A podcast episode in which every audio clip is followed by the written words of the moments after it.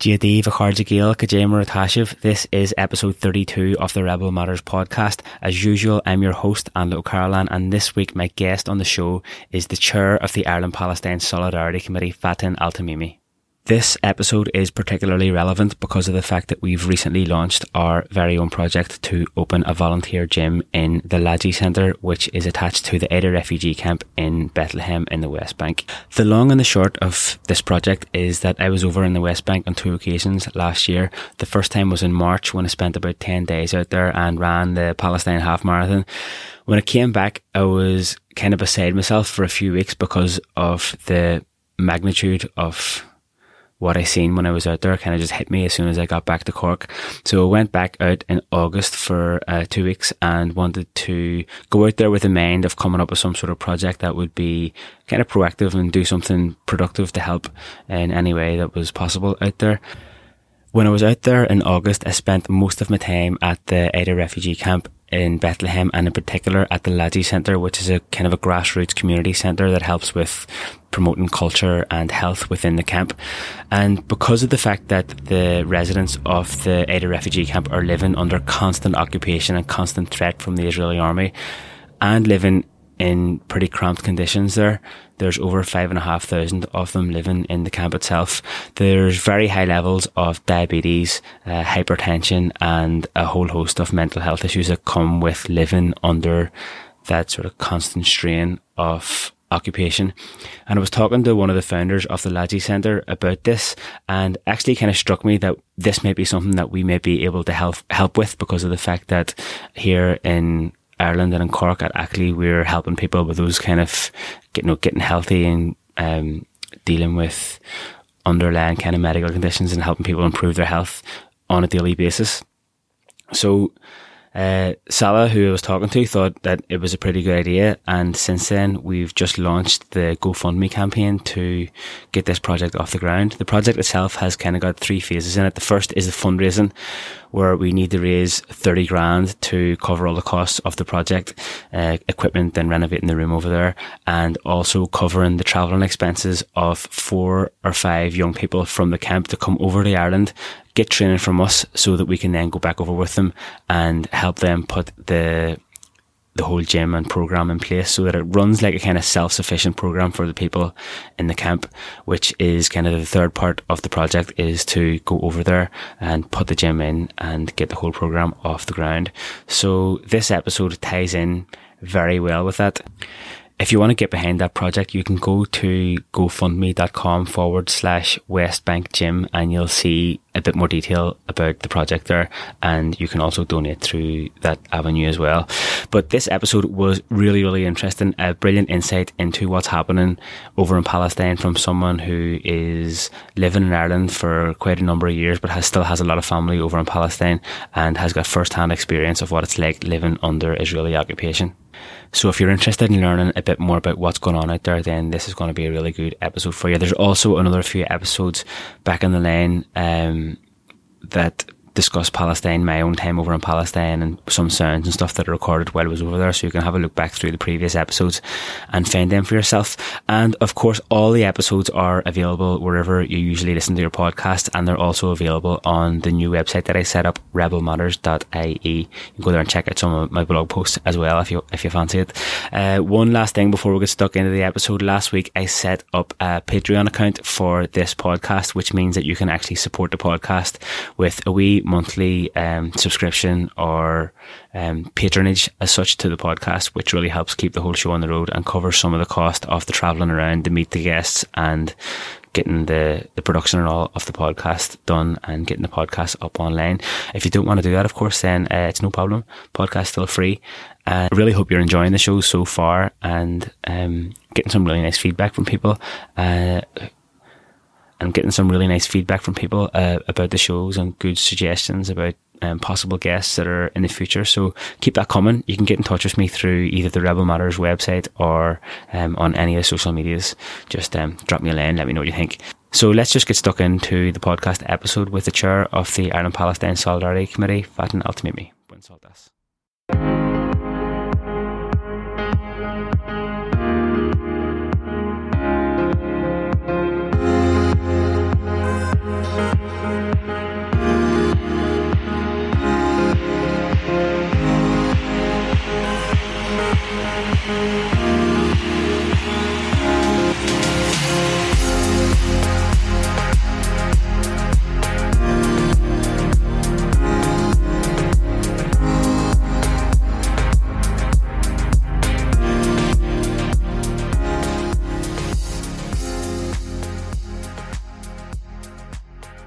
Would it be possible for you to give like a kind of a brief like timeline of how we ended up where we are today? Like, so does it go back to 1948 or before that? Uh, it started before the 1948. The Palestinians uh, uh, plight, if you want to say call it, but. Uh, um, 1917, when Balfour uh, gave the land uh, to the people uh, of uh, the Jewish people, I should say, uh, promised them the land uh, he doesn't own, but uh, he promised them. So that that then started the Zionist uh, groups started growing in Palestine, and the immigration for Jewish people come back to to the land they. Balfour promised them, uh, they went uh, to started migrating to Palestine. But uh, the Palestinian uh, catastrophe, uh, what we call it, a Nakba, when it started in 1948, when more than 750,000 Palestinians were forcibly removed from Palestine to, for, for the establishment, the creation of the state of Israel. So these people had to leave at that time. Of course, many were killed, uh, many villages were destroyed. They left to within Palestine, to the West Bank, uh, and other areas in uh, Palestine, and some of them uh, fled to the neighboring countries like Jordan, Syria, Egypt, um, and we became the largest uh, refugee uh, population in the world. There are more than seven million uh, refugees around the world Palestinian refugees now uh, after the creation of the State of Israel in 1948. And of course, in 1967, then, when Israel decided to occupy the rest of Palestine, they occupied the West Bank and Gaza and uh, the Golan Heights in Syria. So uh, that caused more uh, Palestinians to be to become refugees and flee to the other the neighboring countries. So that's how we came now the the largest refugee population in the world. And so that process has kind of just continued since 1967. It's unfortunately still continuing up to the to this day. Uh, the ethnic cleansing of the Palestinian people still going on. Uh, the as you see in the West Bank, what's left like that with the illegal settlements. Uh, uh, building expansion everywhere uh, in the West Bank, so we can't see the West Bank. Uh, most of the the West Bank is gone uh, because of these uh, illegal settlements uh, being built uh, in the occupied land. Like one thing that maybe that the international community are given the perception of is that there's a peace process happening, like that that stemmed from the Oslo like Accords in the mid '90s, but it doesn't seem to be any sort of peace process happening there at all when you're out there. So what's the what's the feeling what peace about that? process without justice for the Palestinian people? What peace is without justice? Uh, the Oslo agreement actually made it worse to the Palestinians. It's uh, a better uh, agreement to the Israelis because that made them uh, easier to grab more land and uh, take more resources from the Palestinian uh, people. So the Oslo was a disaster to the Palestinian people. It it made it way worse uh, than uh, before. And How did you end up then coming to Ireland originally? Uh, my parents left Palestine late fifties uh, for better work. Um, uh, they were teachers. They weren't married when my father left. My father left first, and then uh, he brought my mom. Uh, they, he went back and got married, and then left to Qatar to to live uh, for a better life. But then they stayed out uh, after the 67. Who's out is stay out, and uh, they weren't allowed back in uh, to Palestine. So they didn't have.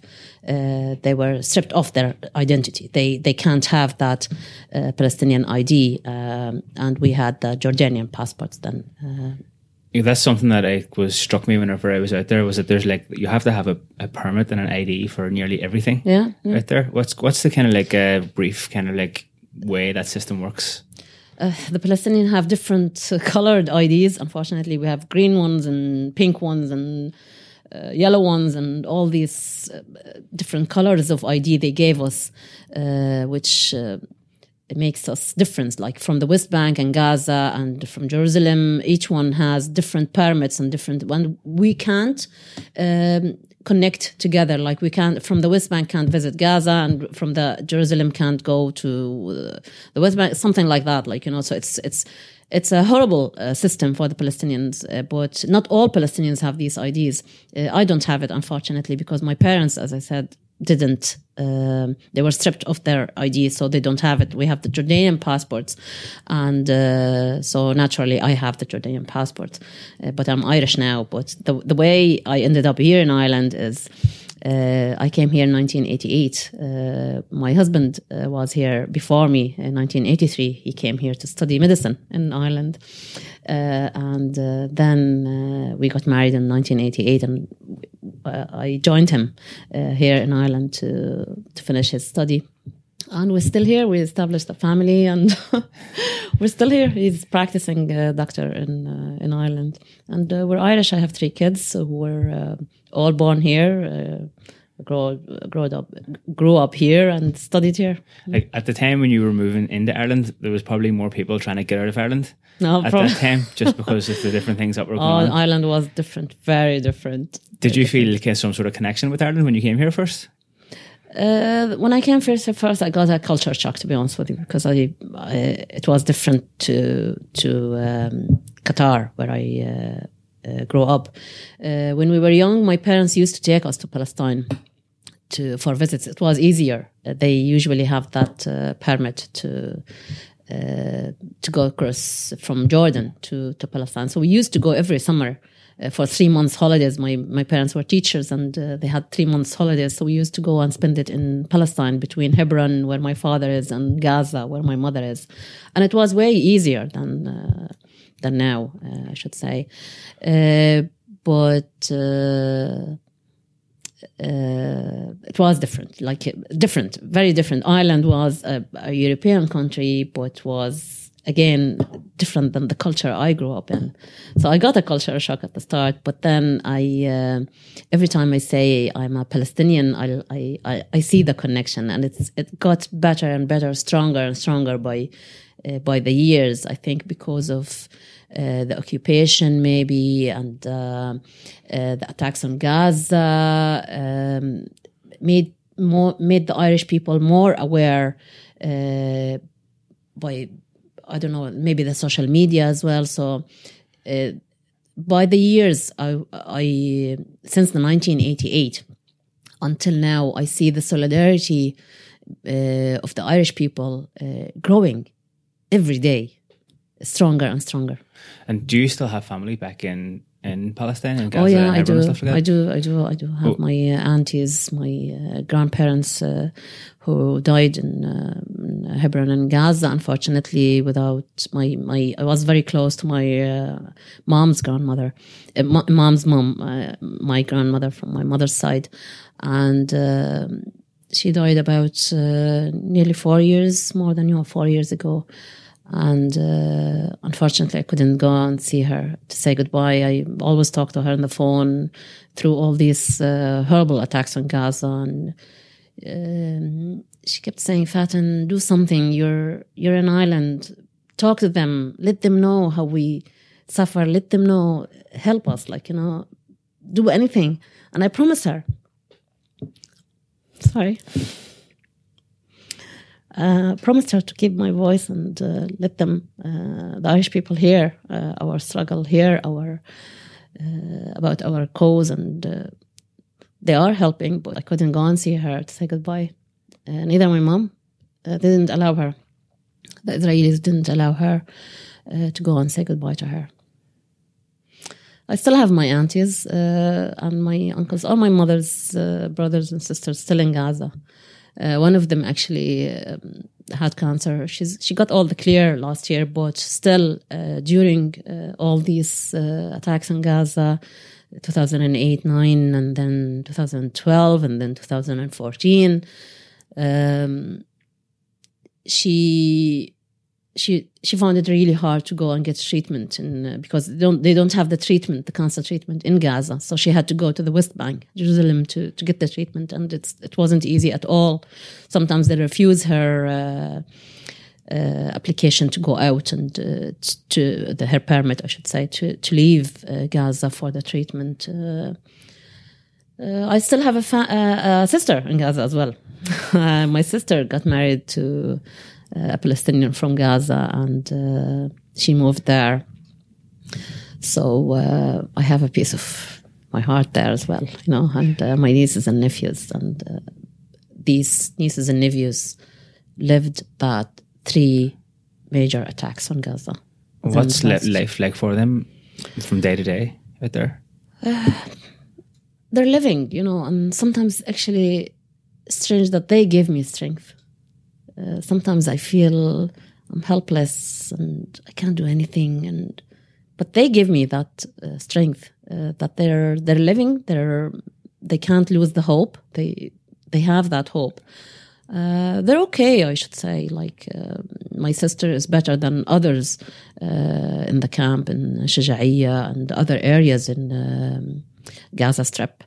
Uh, she lives in Gaza City, but still they suffered, of course, and they are still suffering from the siege. They have no freedom of movement. They have uh, no freedom of. um getting from place to another they're they always worries like when her children goes out are they to come back are they not uh, during the attacks you can't imagine you can't imagine no one can imagine how they live and, or how how i feel when these attacks happen and they don't answer the phone for example i'll go mental because they don't have electricity every day, of course, or they have it four hours per day. But during the attacks, sometimes they'll have no, uh, uh, they can't charge their phones to to answer me. So they say, "Relax, we'll be grand," but I can't because my connection with them is the phone during these attacks, and every day, of course. But uh, I'm just describing how uh, during these horrible attacks on Gaza, uh, which you can't.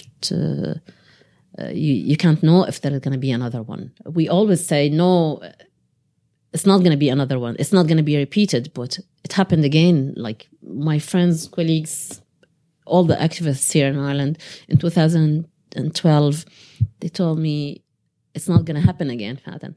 2014, major attack. Okay. Thousands of people killed And it.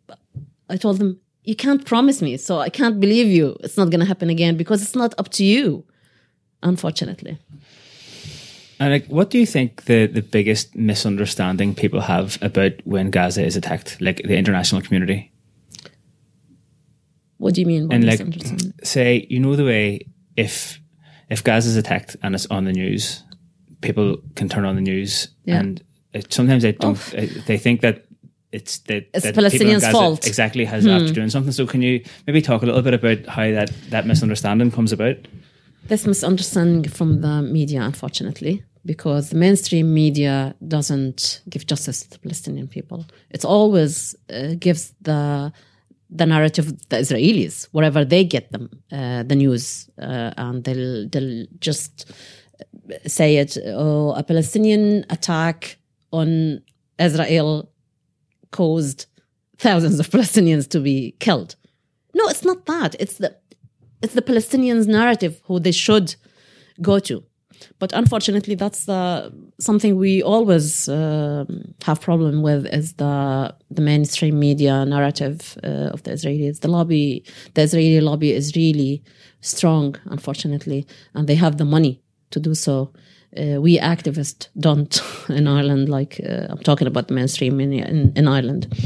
Um as uh, activists, we don't have that money to to give to the media or to to give the sources uh, to give our story or the Palestinian narrative. But we ask them to to get it, but unfortunately, that's what happens. So.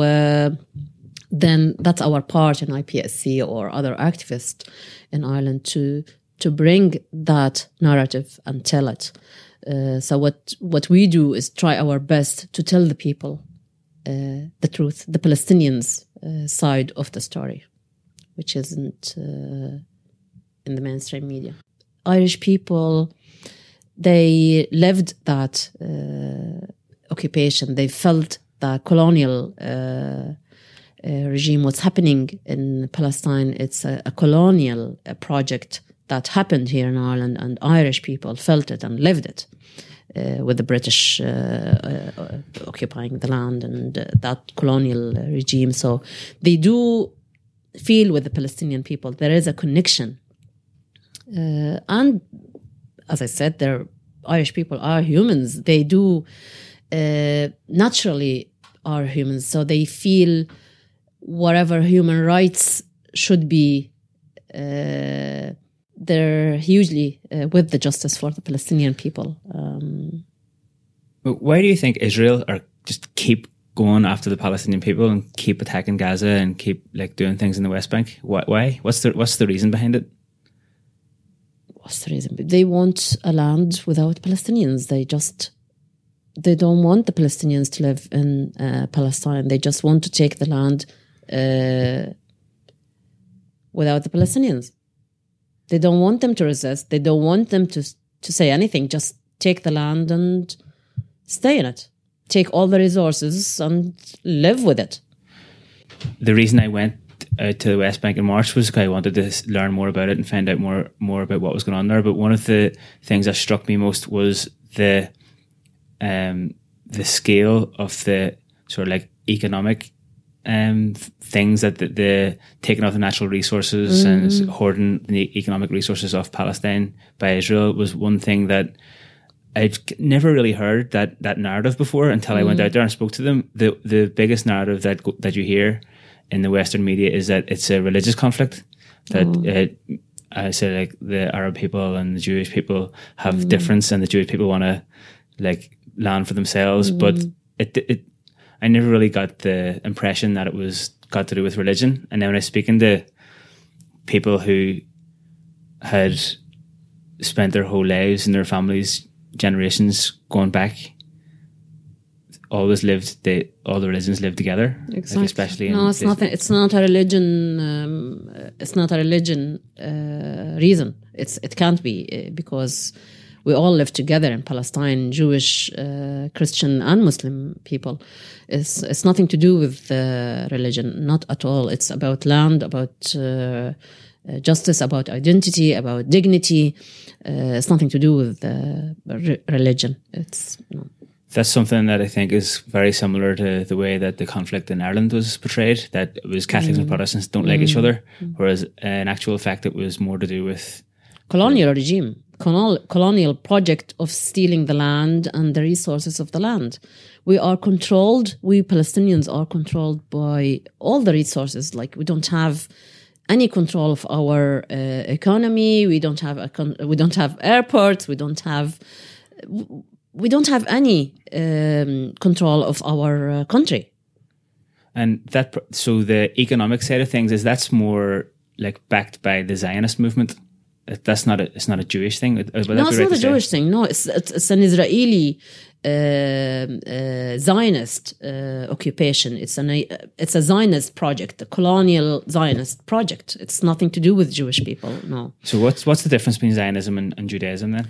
Judaism is a religion. Okay, and we have uh, lots of Jewish people who are supporting the Palestinian cause. We have lots of Jewish people uh, are with our uh, solidarity groups uh, around the world, internationally, supporting uh, the Palestinians. So it's not nothing to do with Judaism. It's a, Zionism is a movement. it's about colonialism, taking the land, taking the resources, and just colonial project. Is that the is that the main message from a Palestine from the Palestinian narrative? That's one of the main messages that doesn't get spread around out there. You never hear the word Zionism on the on the news. I've never heard the word Zionism on the, mm, on the news. I don't mm. think ever. So, but that, you wouldn't hear Jewish though, would you? It's it's about Israel. I suppose so. That's true as well. Yeah, yeah. that's why it's you're allowed to to. Um, to criticize Israel uh, because, of course, Israel make fear to others to criticize it and uh, tie it to uh, anti-Semitism, which isn't right because criticizing Israel as a state, as a colonial regime, nothing to do with uh, anti-Semitism because it hasn't nothing to do with uh, Jewish people. But that's the way they use it as a weapon against uh, any person who wants to criticize uh, Israel colonial regime for killing for their war crimes against the Palestinian people.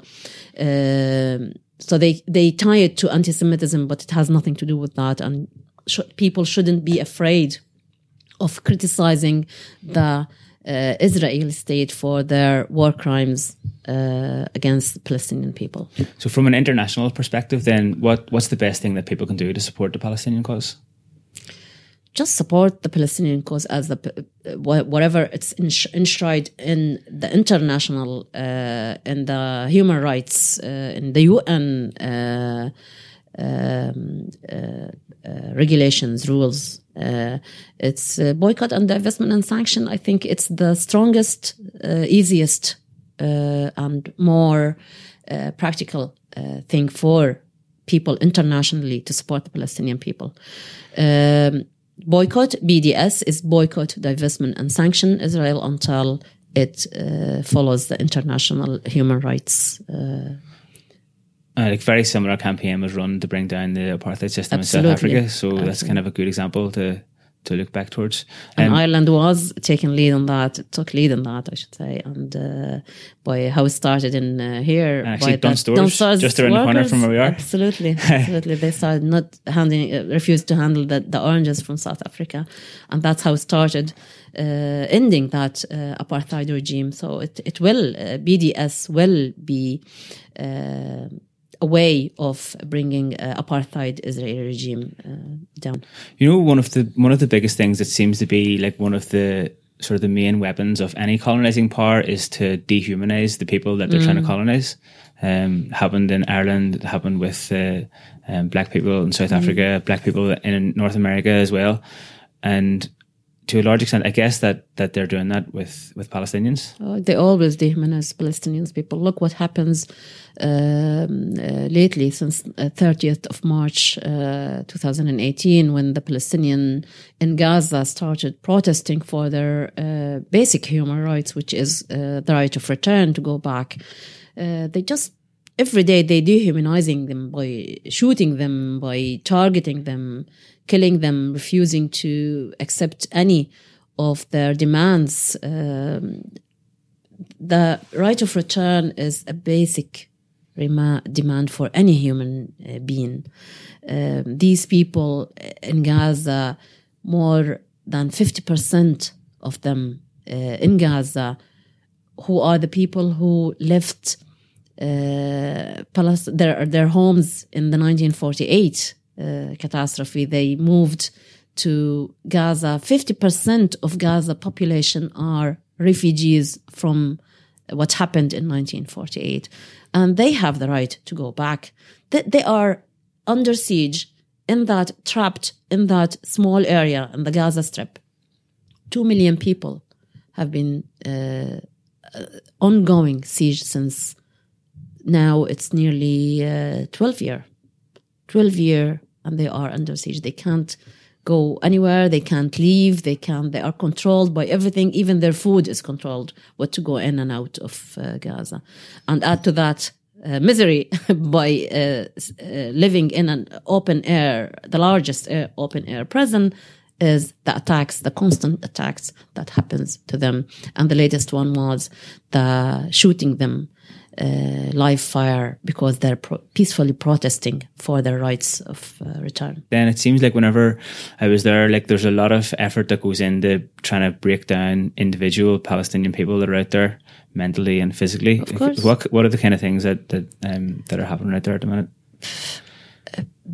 the night uh, raids, let's say, uh, the night raids, they, they, during the night, my, my family in Hebron, my extended family still in Hebron, and they do have these night raids frequently. They'll, soldier, Israeli soldiers, fully armed, will come the middle of the night, uh, knocking at the doors and uh, barging in the house, asking for their children.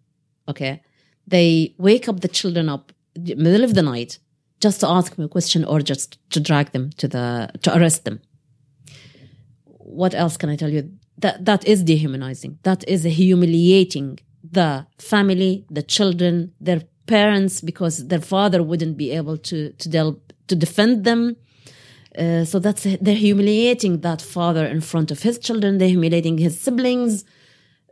Uh, other than that, what the wall? The wall, of course. I'm, I'm sure you've seen the wall in Bethlehem. Yep. It surrounds uh, uh, the West Bank, surrounds Bethle- Bethlehem in particular, uh, other villages in uh, the West Bank. People can't go and visit each other.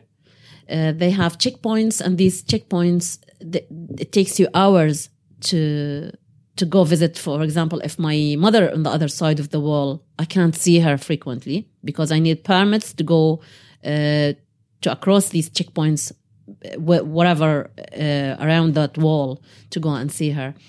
Uh, it prevents people, uh, farmers, to to get access to their land. Uh, that is uh, again. The word? Kind of dehumanizing. The, demonizing the, the Palestinians. The olive trees, the farmers, they uh, uproot these olive trees and they burn them. The, that, uh, the settlers, the illegal settlers in the West Bank, uh, they constantly attack the Palestinian uh, farmers, villagers, the, the roads, uh, the segregation roads, apartheid roads uh, in uh, the West Bank that people can uh, only Israelis can, are allowed on these roads, or uh, Palestinian only uh, uh, roads that they could uh, be attacked as well from the uh, illegal settlers.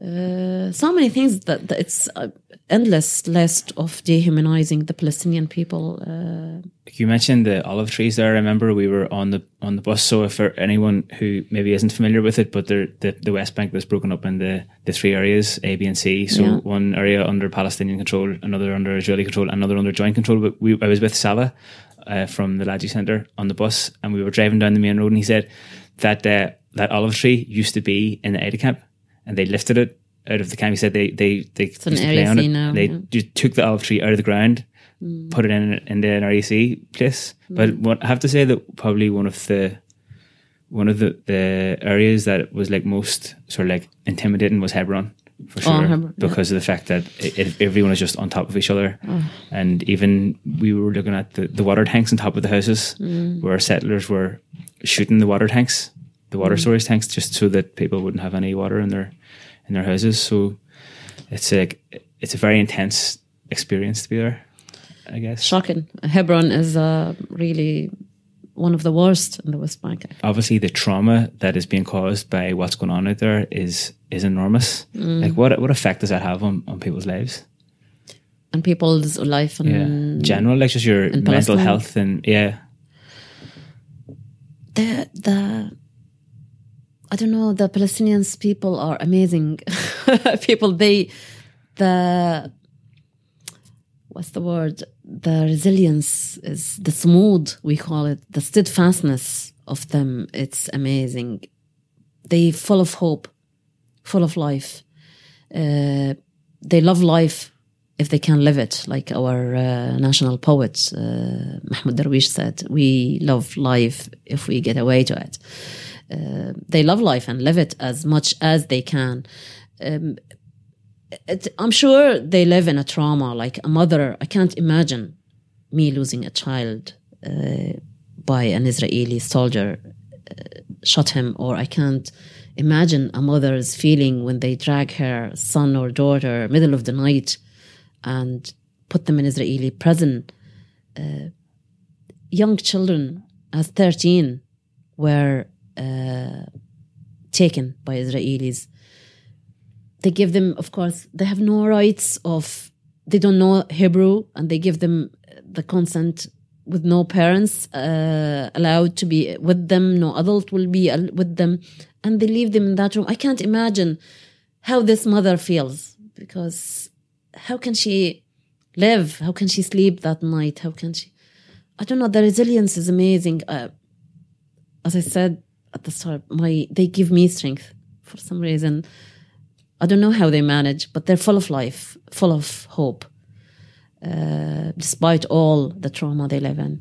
what do you hope like is going to be the eventual resolution of what's going on out there? Justice, equality, and freedom for all Palestinians. Like, is there a vision for how that would take place? Because you hear some people talking about like the two state solution and different kind of I can't believe. I don't believe in the two-state solution. And, and as a, the chair of Ireland Palestine Solidarity Campaign, I can't say we don't have a say on uh, what is to because it's up to the Palestinians themselves to decide. So we are not with one state or two-state solution. So I'm, I'm, talking to you now in a personal capacity that. Uh, the Palestinians say, and it's obvious that the two-state solution is dead. It's gone. What two-state solution? What what is the second state they're talking about? The occupied West Bank and the sieged Gaza? Is that what they're talking about? There's no area in the West Bank that's not occupied or has uh, an illegal settlements in it. So it's uh, one state. I don't know. It's uh, if if that is the solution, but what we're looking for is uh, equality, uh, freedom, and justice for everybody. Peace uh, that achieved by the justice and equality to Palestinians. You can see when you look at the map of the progression of the settlements that even if an area isn't doesn't have a settlement in it, it's uh, surrounded by settlements. Exactly. So it's mm. it, it does look like it looks like a like a piece of honeycomb or something. Mm. Just little pockets of mm. Palestinian areas scattered around. Um, what do you think about the occupied territories bill that's uh, that's hopefully going to come through in Ireland at the minute? Well, it's great, great uh, solidarity with, from Ireland to Palestine, and I'm really grateful and thankful to uh, Frances Black, Senator Frances Black, who brought it in. Um, I've been talking to her frequently about this, and she's updating us, and we meet uh, to, to, talk uh, about what's the next step and all. But uh, it's a concrete step. It's a, a major concrete step uh, towards justice and equality for the Palestinian people. It should be uh, boycotted anyway because they are illegal. They're called illegal settlements. But it's a great step from Ireland and uh, great solidarity. I hugely appreciate it, and hopefully it will pass in the in the Dáil. Though, like the vast majority of the um, TDs seem to be supporting it, but there just seems to be a little bit of resistance to it still. Like Fine Gael still haven't really backed it. Mm, unfortunately, yeah. what's the story with that? Is there? Do you know like why why would they do that or? It's just. Um, I don't know, it's uh, Israeli lobbying, maybe. Uh, I don't know. Like, is there an Israeli lobby in, in, in Ireland as well? Uh, I'm sure there are, yeah. I'm sure there are. The Israeli lobby, it's uh, strong everywhere in the world, internationally. Uh, uh, the United States as well, you know, so I don't know. yeah, we have a project coming soon. Uh, Lajee is a culture center. as you know, you've been there as well yourself and you've seen them. they it's a great uh, place for uh, for children to to have to what you call what's the word uh, to to vent out uh, their stress and their trauma by learning music, uh, dance, and uh, art, all other activities to the young children and young adults as well, I should say. So, uh, Lajee, we came here in Ireland. We we brought them, uh, visited Ireland in 2014, and we had a big concert in uh, Liberty Hall, which was a hugely successful concert, sold out, and people queued for hours to, for the the tickets. So hopefully we're gonna have them. We have a we had a concert as well in Galway, I should say, and it was uh, hugely successful as well. So uh, the plan is uh, for everybody to look forward to. Uh, are coming back uh, on 2020. Uh, so we haven't decided dates and uh, uh, agenda yet, but they will be back to 2020 with the Dabka and music group. One, the, I think the main thing that struck me about the Lajee Centre, um, that well, obviously it's it's based with, it's based in the, the Aida refugee camp just outside the gate, um, which gives like the kids a great outlet, as you say. But one thing that I was like really stuck out of my mind was that the Israeli army and the Israeli authority and the government do so much to try and strip the Palestinian identity away, to mm. take the mm. culture away and stop people from sure. um, learning about it. It seems to do something like some sort of like miracle with the kids there that kind of gives them their identity back Absolutely. and gives them a sense of self confidence. Is that like Absolutely. how important is that is that uh, approach? That say like or where does that come from? It's from our steadfastness, our sumud. uh, our culture is part of us, and uh, Israel constantly try to to take that from us. Uh, you can see uh, a few months back they uh, demolished, they attacked a culture center in Gaza, uh, put it to the ground. They demolished the place. It's just, for God's sake, it's just a cultural center and demolished it because our culture is part of our identity and we can't leave that. So we are teaching it to our kids. Uh, my children uh, were born here, grow up here, but they are, they grow up as Palestinians. They know they are Palestinians, although they've never been to Palestine. I've been to Palestine, but they they never been to Palestine. Our culture, my dress, my embroidered dress, my kufiya, uh, za'atar, za'atar, which is thyme, uh, it's part of our culture. It's something we eat. And uh, I always tell uh, my children that uh, za'atar is the reason why we are smart and you have to eat it. Since they were young, they have their za'atar sandwich.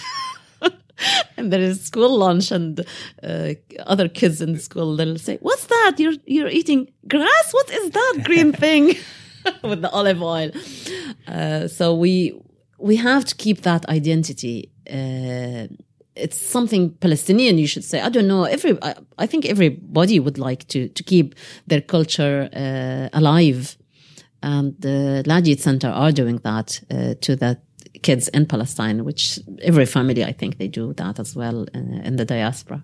Like in a way, it seems that it's potentially that having the kids that are coming up uh, learning about their culture and having a positive sense of self worth Mm. and everything is nearly like going to secure the future for Palestine in a way. Like Bobby Sands has Absolutely, a good yeah. quote: uh, "Our revenge will be the laughter of our children," and like it's something that Mm. Go, definitely yeah. though in Belfast we, we were like brought up with our Irish language and stuff, and you can see that that generation now is kind of leading the community Mm. there. So Because it's, they will be proud of their identity. It's give them confidence, as you said. Yeah, definitely, absolutely. I agree with you. would it be right to say that the like bringing kids up with a sense of their of their culture and um, music and dance and stuff like that there is say it's kind of a resistance to the oppression as well Yes, agree because they they keep it. It's it's our heritage, our uh, culture, and by learning it, they give them strength. I think because I am a Palestinian, I can't play oud. I am Palestinian, I can't do the dabka.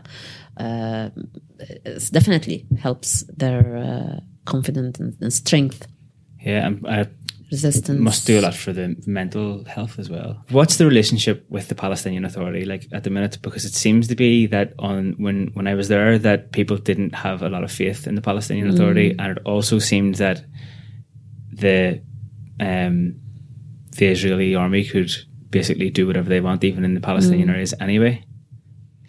Unfortunately, yeah, the Palestinian, that's what we're talking about, that what to state, uh, because the Palestinian Authority has no authority on the West Bank, uh, and Gaza is under siege, you know. So, uh, the Israeli army could come in anytime uh, to the West Bank and arrest wherever they want and do whatever they want and then leave. So, uh, the division, unfortunately, uh, is one of our worst uh, uh, things uh, to the Palestinians who are facing. The division is uh, weakening us, unfortunately, between the two factions, Fatah and Hamas, and we should we shouldn't like you know we should end that division and focus on what we need for all Palestinians, one Palestine. What's the role of women in the Palestinian resistance? oh, the woman is the resistance. Women are really powerful. Um, and you can see uh, that in a, film I've seen actually uh, recently. Uh, it was produced uh, and screened here in Human Rights Day, International Human Rights Day. It's called Naila and the Uprising. It shows you what uh, the Palestinian part, uh, Palestinian women part in the first Intifada, the first uprising, we call it Intifada. Uh, how important. And uh, again, you're going to see that on the Wanted 18 film as well. Part of it, you'll sh- you'll you'll see what's the, the Palestinian role uh, in their community, in their uh, the uprising uh, that happened in uh, late 80s. Um, the Palestinian women, powerful women, uh, I should say, and it's the the grassroots movement in Palestine raised them to be resistance. So, what kind of work are you guys doing at the minute with the IPSC? IPSC, it's Ireland Palestine Solidarity Campaign. It's an organization that started in 2001 by uh, uh, activists, uh, volunteers, activists from all spectrum of the uh, uh, community in Ireland, and there are teachers, musicians, lawyers from everywhere. Okay, and they're all volunteers to work for uh, the Palestinian uh, right to have their freedom, justice, and equality. Uh, so it's been going around since 2001, as I said, and uh, we do lots of uh, activities. Of course, we we as I said, we try to bring the Palestinian narrative uh, to the uh, Irish people. We bring Palestinians, uh, first-hand Palestinians, to speak as first-hand to the Irish people about their uh, uh, whatever is their life is in Palestine. We bring people from Hebron, from uh, any area from the West Bank, from uh, if we can, from Gaza, if we can as well. Uh, we had speakers as well from Palestinians within Israel. Uh, as well to speak about uh, because they are as well suffering uh, the second or third degree of citizens because they don't they're not they are Israeli but not Jewish people, so they're treated differently, and they they have different set of laws. They're Palestinians who were uh, within, within remained the area yes, that Israel yeah. took over. Exactly. Yeah. Sorry. Yeah.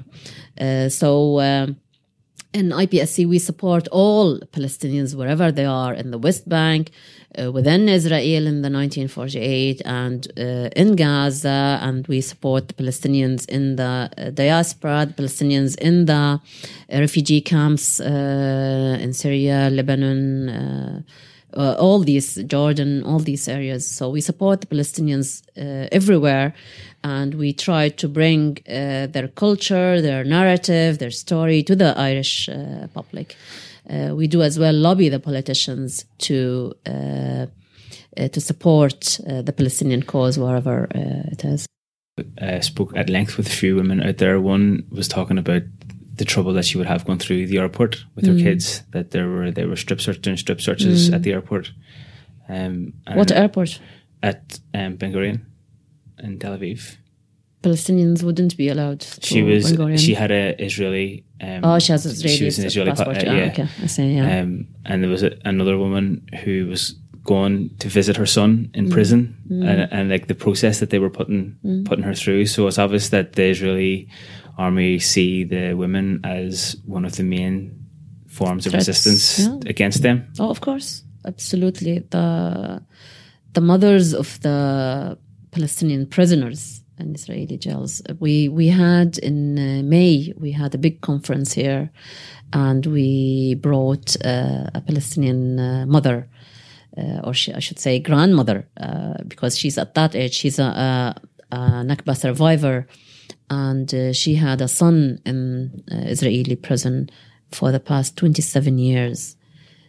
we brought her here from IPSC to for Irish people to hear her story. Uh, that was last May on the uh, 70th uh, anniversary of the Nakba, uh, Uh, commemorating uh, the 70th uh, anniversary of the Nakba.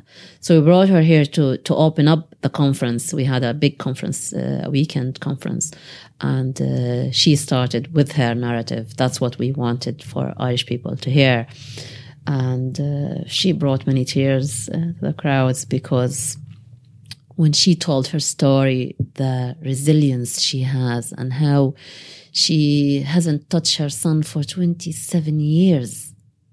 She, they allow her to visit him in prison, but uh, not frequently, you know. Uh, once uh, she was punished, I think, for seven years not to see him because uh, something happened. They found out that she passed a message or something like that. Uh, and they prevent her, punished her not to see him even, not to visit him in prison for uh, six or seven years. So they, it's obvious how the Palestinian women are, uh, the Palestinian women are uh, resilient and they see them as a threat maybe to Israel. Well, what what's what are the events that are coming up for the IPSC? Uh, we're going to have an um, every year we have something called uh, Israeli Apartheid Week, uh, which comes once uh, one a week uh, uh, in the year. Okay, and uh, for that week we uh, uh, raise awareness about Palestine. We talk about Palestine, about the resistance, and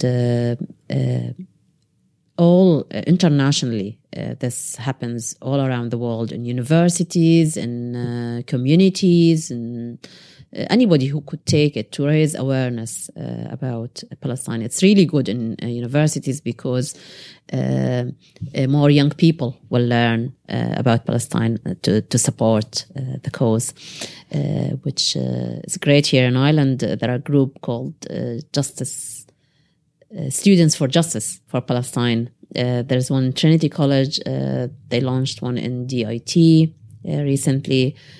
Uh, I think there is in Maynooth. there's a group. I'm not sure where other else, but it's so these all take part in that. Uh, Israeli Apartheid Week. Uh, we do in IPSC organize an event around uh, branches. We have branches all around the country.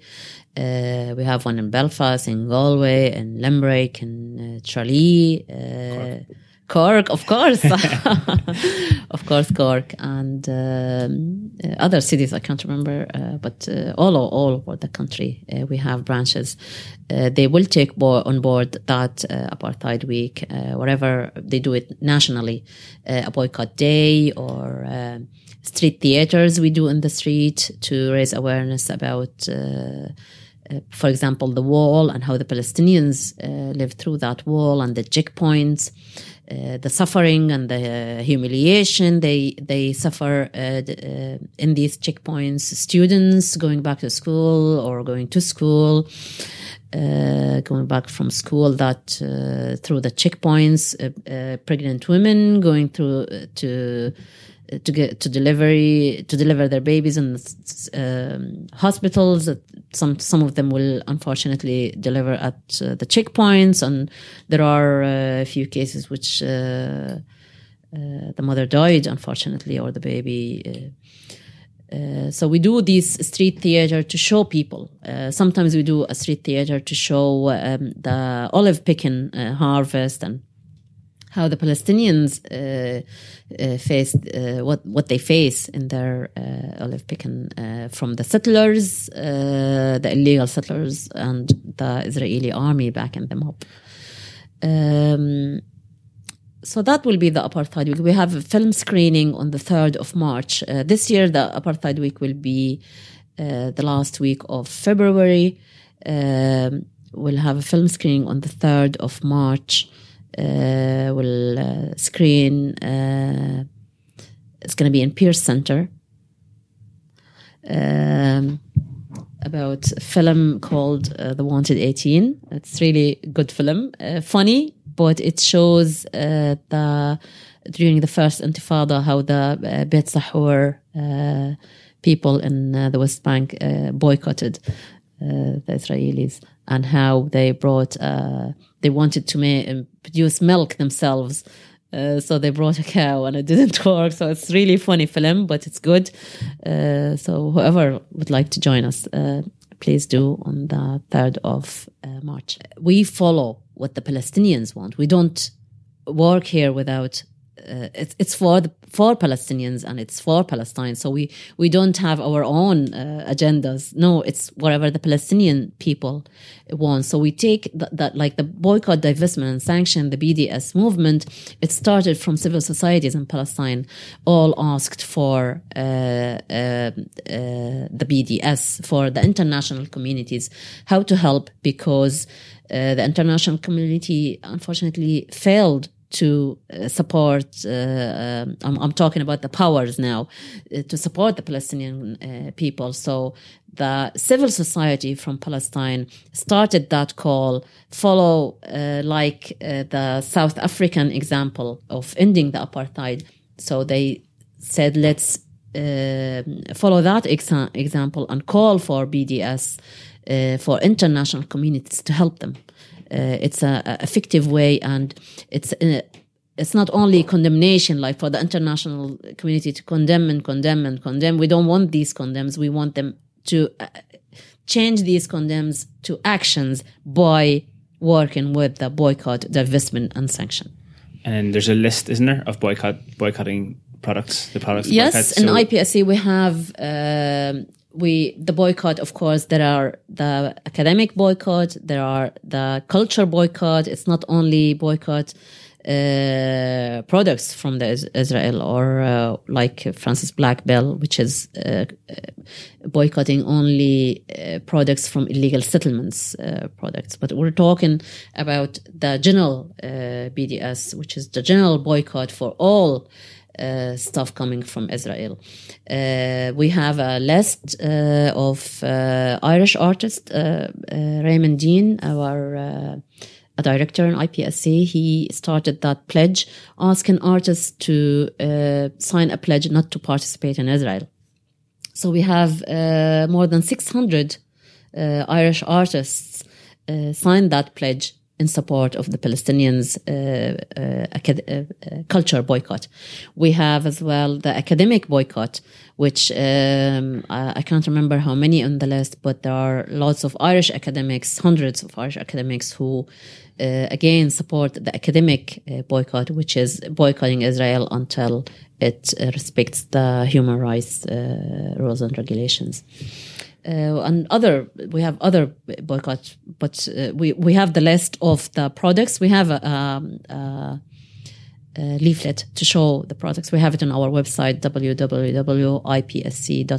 as well. Uh, you'll have all this um, information uh, for boycott, divestment, and sanction Israel. Uh, maybe a good place to finish up, but I think that one of the most important things for me, in personally, was that to realize that you know, like we're all like humans on the same boat. Absolutely. And I think that we're like, all the same. We feel the same, and that's something I learned when I came here. I lived here. Um, the first year, I found it really hard, you know, to to cope with the different culture and uh, nobody of my family around. I couldn't call them because it was too expensive to call them. There weren't mobiles at that time, so it was really hard to communicate with my family. No Skype, nothing, and. Um, uh, I started like having friends, Irish friends, and I, I learned a lot uh, during these years, uh, the first years of my uh, life here in Ireland, that we're all the same, we're all humans, and we share feelings, we share things, we share. Like I learned from them that some of the uh, TV series I used to watch when I was young, and they watched here. Like I watch it in in Qatar, and they watch it here in Ireland. So we share lots of things. We we share feelings. We share love to music and the songs and. Uh, and all these things. So we we're all humans, and we all share uh, things together. And if one human is getting this injustice, then it's kind of happening yeah. to all of us. That's why I told you Irish are humans. I, that's what I meant. Maybe I couldn't uh, express it well, but I mean uh, human. When I mean human, they're they're naturally uh, like by birth they are loving to justice, loving to human rights, loving to equality. Uh, that's why they are very supportive of the Palestinian cause because it's injustice. The injustice happening to the Palestinian people, Irish people can't bear that's why they are so supportive. That's how I feel. There's a old Irish proverb, Ní neart go cur le chéile, which means there's strength in unity. Absolutely. and it's in Arabic as well, Fil Ittihad قوة. Nice. Thank you. Thank you um, for your time and uh, for your interest in Palestine and uh, your endless support as well. Uh, great a Charge Gale. That's episode 32 of the Rebel Matters podcast, all wrapped up. Got a mila mila moiga to Fatin for taking the time out of her day to record this episode and also for sharing her personal story with us. This was recorded up in the Ireland Palestine Solidarity Campaign's offices in Balla Wherever you're listening to this episode, give us a five star rating and review just to let me know that you're out there, that you're listening, and that you're enjoying the podcast. If you have something crap to say, uh, maybe just drop me a line personally and don't leave it on the review. But uh, otherwise, put all the good stuff online so people can uh, see the Rebel Matters podcast, uh, that it's out there, that we're doing good stuff, and share it around with your mates on social media. You know the crack by now. Anyway, Shane Cardigal, uh, thanks a million for tuning in, thanks a million for listening, and thanks a million for keep coming back every week. The listenership is uh, going up all the time, which is really good to see. So, Gajin Kedarella Harja, Kenny Fury, agus um, slán go fóill.